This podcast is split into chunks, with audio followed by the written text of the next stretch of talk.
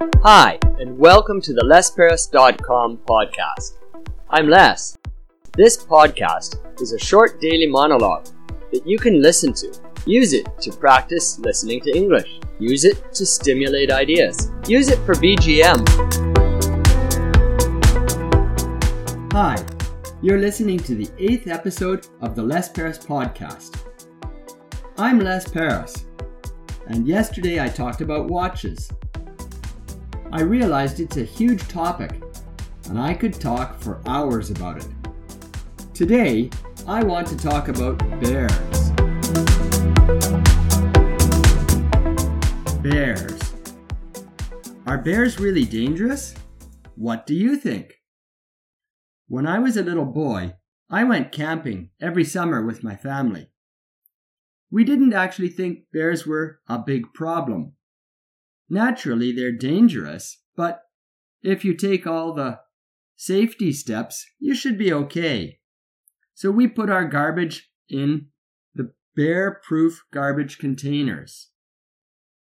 We also didn't go wandering around alone in the woods. But actually, out in the woods is probably a little bit safer in Canada because the dangerous bears are close to humans.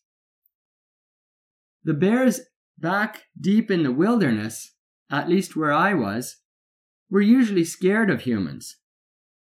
But I've heard that in some places, brown bears are very, very dangerous and can attack you. And if you move up into the far north, polar bears, the big white ones, are really dangerous. In fact, they like to hunt humans so bears can be a big deal.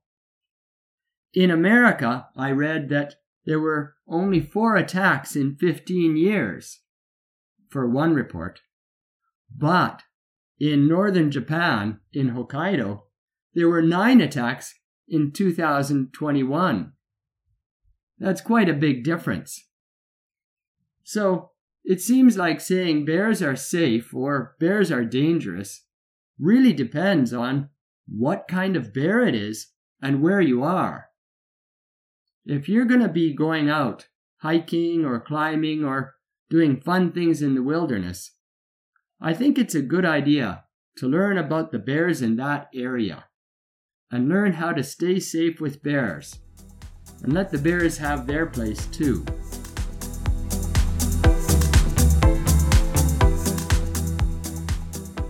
Thanks for listening to my eighth episode, which was about bears. The next episode, number nine, is about coffee. Coffee is also a huge topic, but maybe we can find a few small interesting things about it. Let's meet again here tomorrow.